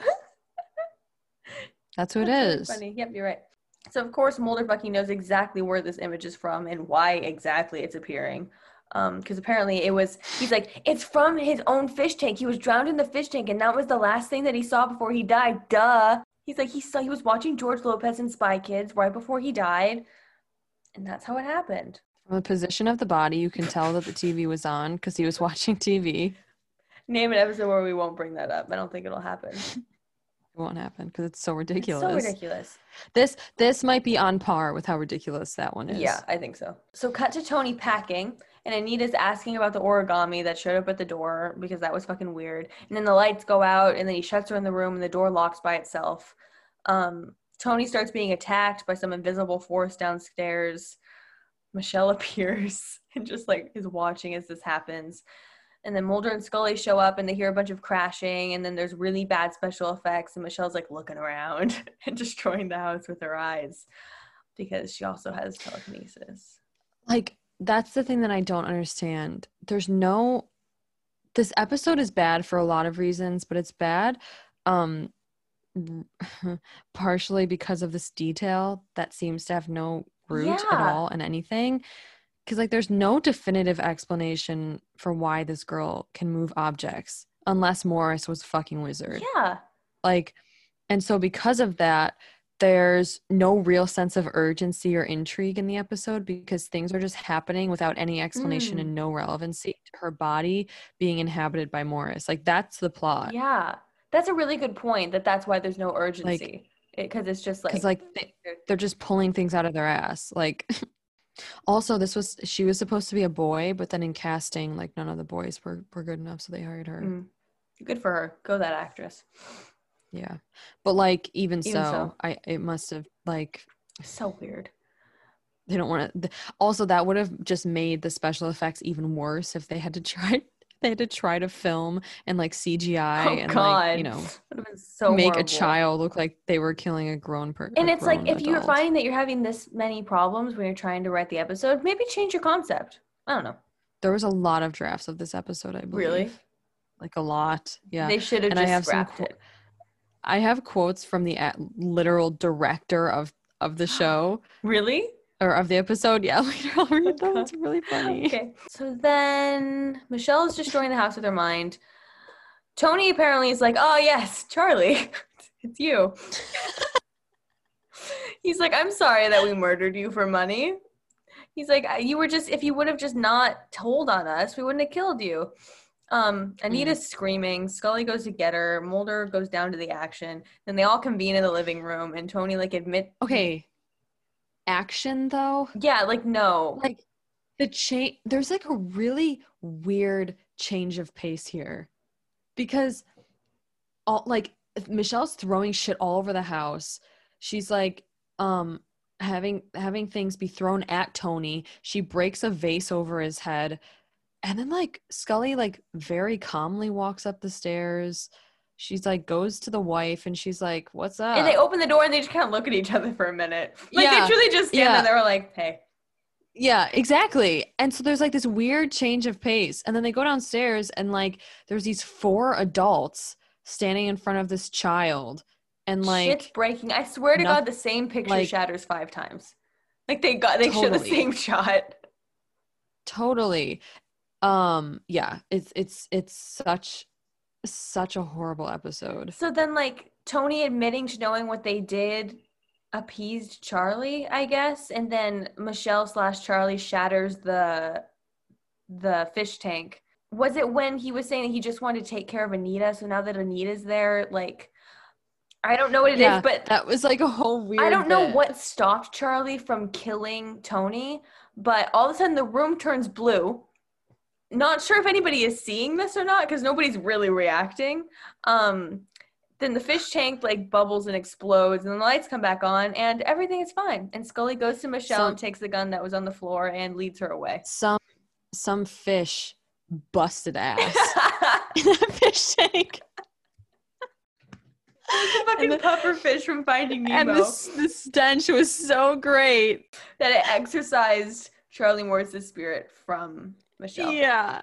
That's basically what happened. And also, you know you know what Tony um talking to Anita reminded me of? Hmm. fucking dead to me. It's a real life dead to me because Charlie or fucking oh what's his name Tony was like, um, like I got I like weaseled my way into Anita's life because I felt bad. yeah. I felt bad that we killed her so husband. that's why he married her is because he felt Yeah. bad. Yes. That's so fucking weird. So it's like dead to me, but like a million times worse in every conceivable way. Yeah. And it's like, of course, it's a woman of color who's just this pawn that goes between these two white men. That's just Yeah. like this thing that needed to be taken care of. Like, he literally is like, who else would have taken care of you? Like, Yeah. huh? Just So being then- passed around. So, all in all, Tony gets arrested. It all comes out, and then Michelle can swim. What a weird episode. And of course it ends on Mulder like really creepily watching her in the pool. with the mom. Like, why is, where's Scully? I don't know. I don't know. I mean, hopefully for Gillian's sake, she was At not home. on set. Yeah. Um so the director of the episode, who is Howard Gordon, Oh my God, hit me with it. um, he cited this as his second least favorite episode of the first season. He- calling it calling it quote just mundane then he added quote there were parts of it that i think were interesting but i don't think it was very well executed on any front it was a pretty classic back from the dead revenge tale and not done particularly interestingly so he's dragging himself. yeah okay. At least he knows, I guess. at least he knows um and what else like did he direct? he directed a, a bunch i think howard Really? gordon sounds like a name i've heard like associated with the show a lot I want to look up what other ones he's directed. Is that okay? Yeah, and then you want to hear the only time you'll ever hear hear me agree with Chris Carter. Oh my God, yeah. So he said, um, he said, uh, quote, it was one of our least successful episodes.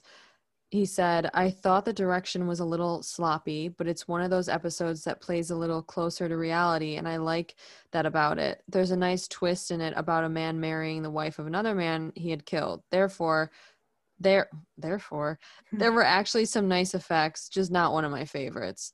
Um, the only part I agree about that is that just not one of my favorites. There's no, there's just one more. This was a critic, and I think this kind of sums it up Mm. perfectly. So it's Rob, Robert Shearman. He said, quote, part of the difficulty is that this wants to be both a telekinesis episode and also a reincarnation episode Yep. either one of the start either one of the starting points would have been interesting to link the two so spir- spuriously makes them both feel a bit woolly Yeah. and still doesn't really provide enough meat for 45 minutes of television no, exactly. It's like by putting in both of the supernatural elements, you just cancel each other out. exactly It's like you, yeah, that's such a good point. And that's the episode wait so did howard Gor- howard gordon direct more Yeah, so he's directed a lot in like all of and m- many That's what I seasons, but he in this one he did Conduit, he did Ghost in the Machine, he did Miracle Man, he did Fallen Angel, he did Born Born Again. He was a producer on Gender Bender and Young at Heart and EB. He was involved in nearly every episode in some way. wow damn this was really a stinker then Yeah. yikes yikes eh, yikes He wrote he wrote or co-wrote 20 episodes during the Vancouver years. damn But then he produced a lot. Like he was he was very involved. Um the money side of it yeah, at least um he knew that this sucked. yeah you gotta love that self-awareness you know So do you want to do a special Gillian's corner? Let's do a very, very special and fun Gillian's Corner. So we're gonna. Do you want to say where we where you got this idea? So I listened to a podcast that we mentioned before called Love It or Leave It, and it's a political podcast. Um, and what he does is he they're all live, um, or used to be when before COVID, BC. Um, and um so when he did them live he would have guests on and then he would play um, a video an interview from a politician you know a press conference whatever it was and then the guests and him could say would say okay stop Mhm. and then they would comment on any part of the video that they wanted and just kind of like roast it or make a comment or whatever um and so i thought it'd be fun if we did that um for a gillian interview Yeah. or two So we're gonna do it with two short little Gillian interviews, um, and we I have no idea if we're just gonna critique or scream or whatever. yeah, we'll see. This is gonna be a journey. Let me get them up so I can watch as I listen. Okay, and so we're gonna post. We'll post these videos with our threads. Um, but this first one is um, Gillian Anderson playing Plead the Fifth on. I don't even know what the show is Uh, watch what happens live. With some guy who I don't care about. And Andy Cohen, who's annoying as fuck. Yeah, he's annoying as fuck, but she's great. So, are you ready? Uh, hold on, let me get it up. Let me know and I'll count down. Oh my god, maybe we can guys we can tell you the origin of three, two, one. Oh yeah.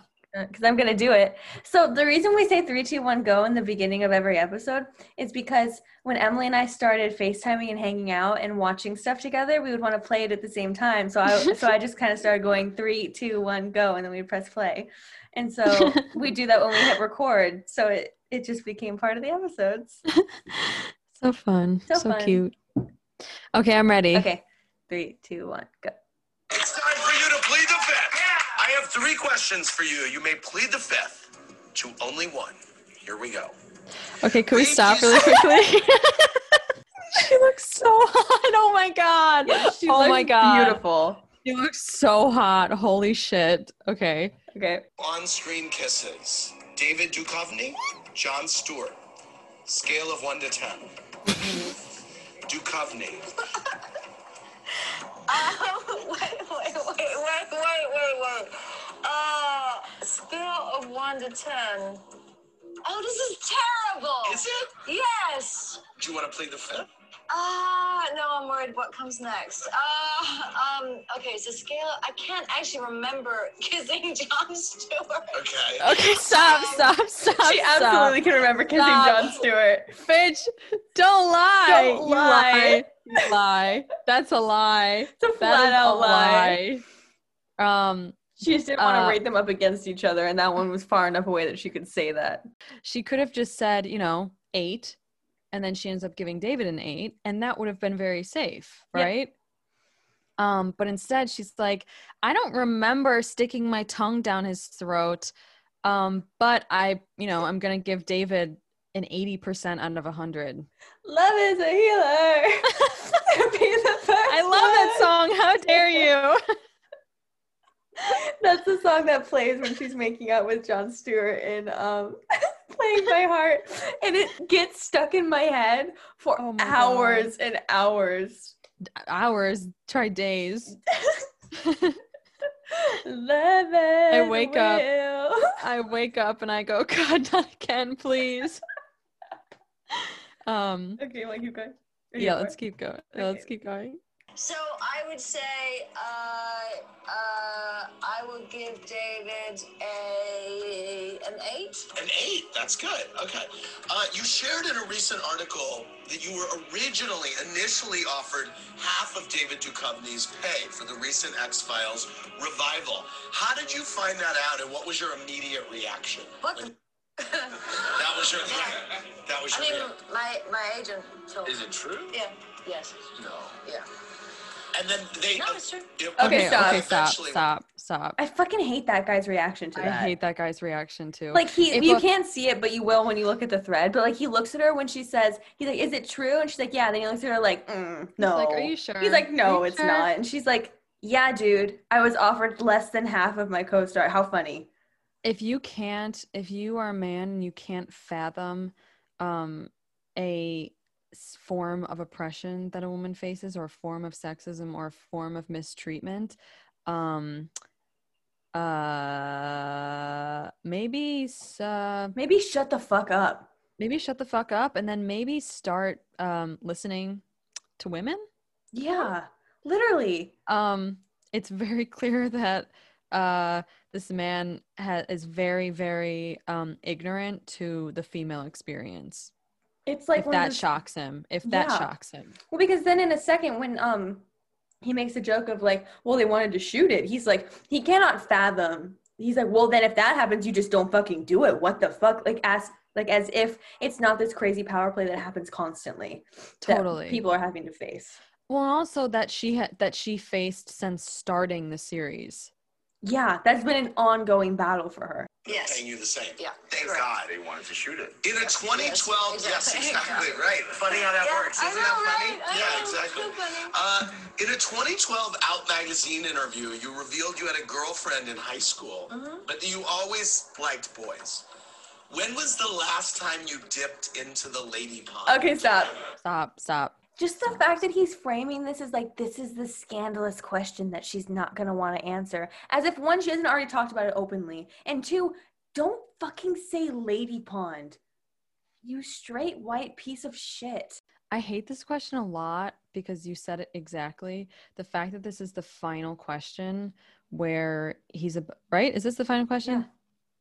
Where he's about to be like, she didn't plead the fifth. Like, pleading the fifth is like if you are about to reveal incriminating information about yourself Exactly. that could possibly be harmful to somebody else or yourself. Mhm.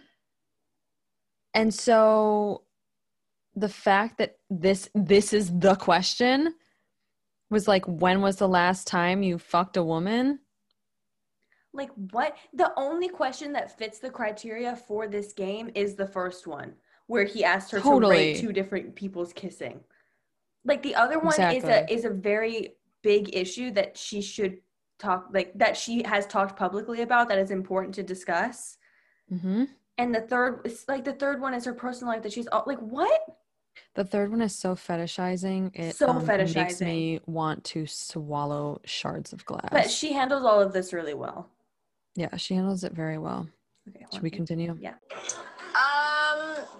Well, actually, that that article was actually about a woman that I was with for about a year when I first lived in New York. When I w- it was post college. Oh, wow. Yeah, I think so. That would have been the last. That time. was the last time? Yes, as far as I remember. She did not plead the fifth, everybody. Stop. Okay, stop, stop, stop, stop, stop. Why'd you have to slip that in there, Gillian? As far as I remember, Oh, that oh I didn't even take notice of that. as far, hmm. This woman remembers the most obscure things. Maybe don't hurt me like that. You're like, feels like a personal attack. it feels like um, my heart's been broken so many times. I don't know who to believe. Um, no, but it's also like very valid. It just feels like she threw that in there just to, you know, makes my heart so happy because I just love to think about the fact that she probably went to all of her favorite places that she used to go with her girlfriend. And like that makes me so happy. Like, I That's the most pleasing to your career. that is the most pleasing thing I think to my career ever because one, New York has such a special place in my heart.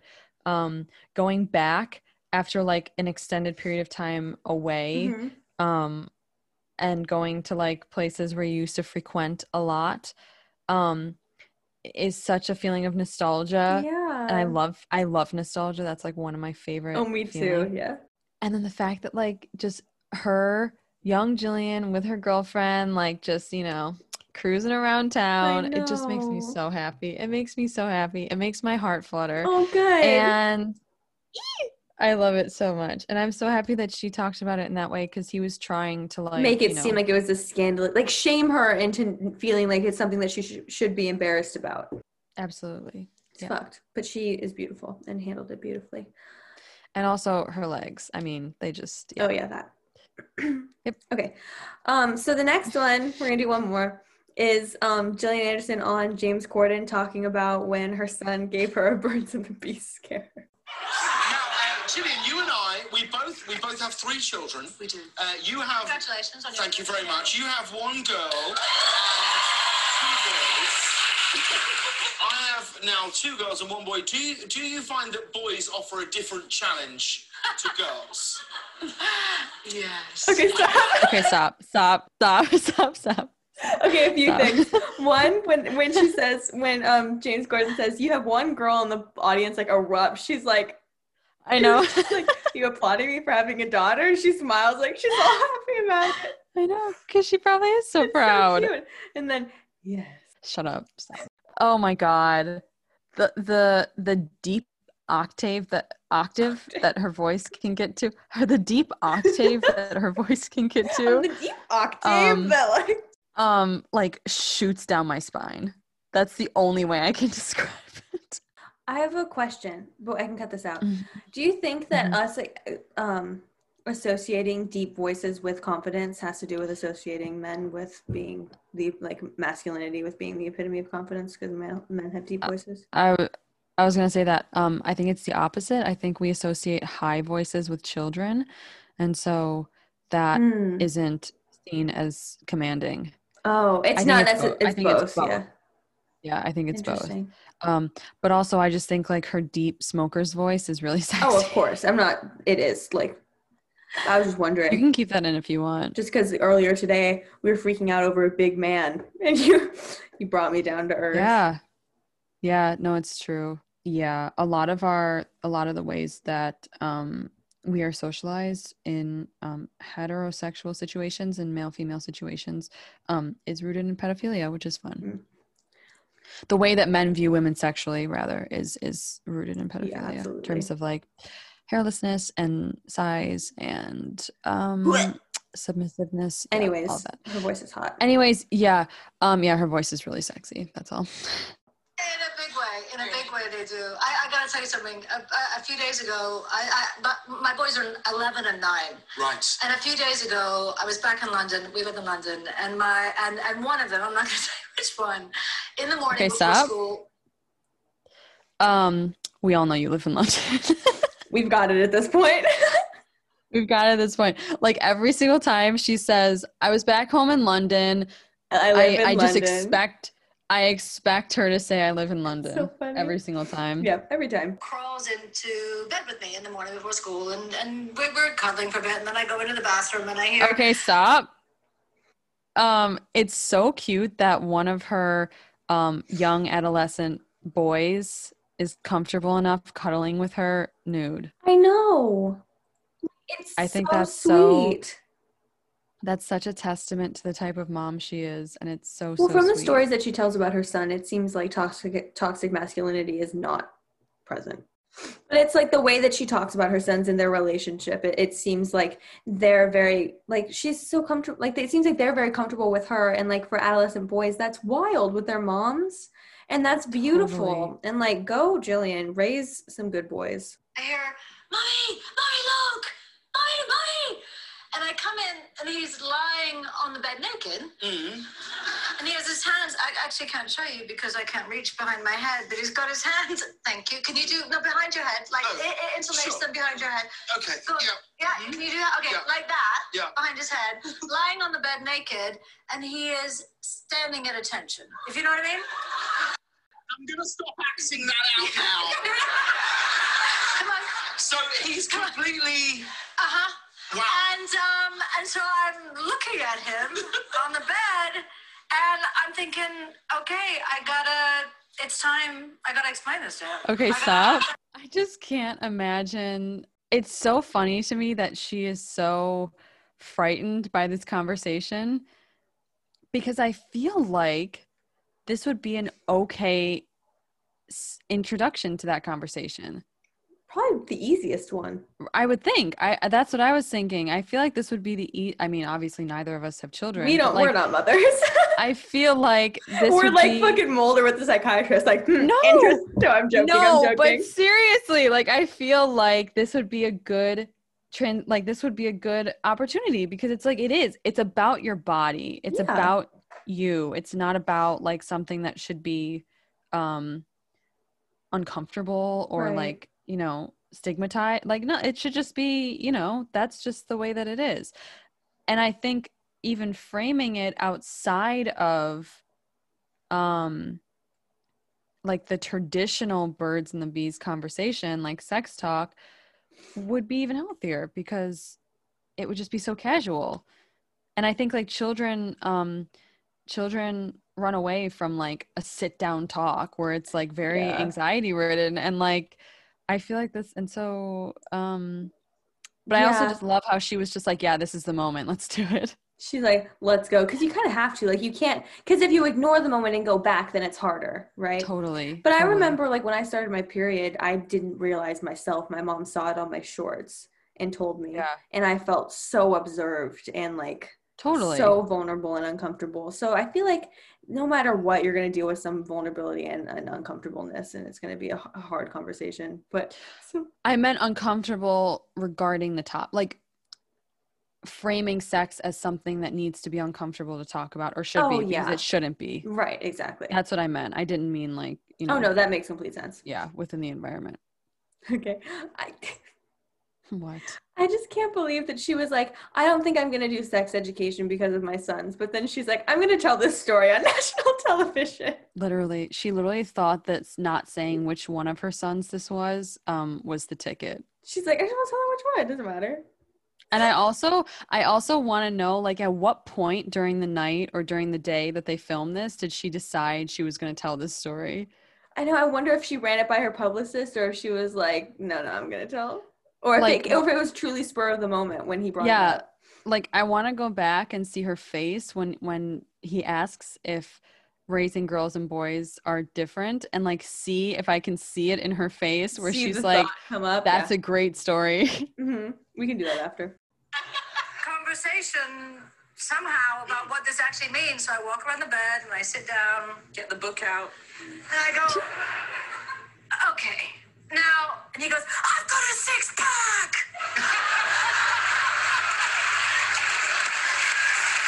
Okay, wait, stop. Her face after she tells the story is so precious. It's so cute. She's just like, "Yep, Oh, that's my son." That Her whole face story is so, sweet. adorable. Yeah. Well, That and it shows just how destigmatized she considers it if she feels comfortable enough telling it on national television. Totally. Yep. And that was okay. Stop. Let us know if you liked that or if it was hectic. Yeah. I, I'm sure I'll, I'll get a sense when I'm editing it. But I feel like that's my favorite segment that that podcast does because that was so fun. yeah, that was really really fun and it's I think it's really fun to listen to. So hopefully Hopefully it, it reads. hopefully that was enjoyable. And like if you want us to do an interview or something Oh, and yeah. it can be anything. It could be Um, Chris Carter, it can be David it doesn't have to be Gillian Truly, related. yeah, anything. Send us your um videos that you want us to. Okay, stop. It can even be I would I mean I would be totally comfortable with doing like something about for the beginning, like a topic on oh yeah, totally. It like truly doesn't even need to be X Files related. Anything. Yeah, it can be anything. that would be so Um, fun. Yeah, send us your that would be a lot of fun. Yeah. Okay, well, thank you for listening. And uh, we'll uh, catch you next time. Catch you next time on The Sex Sex Files. The Sex Files. Okay,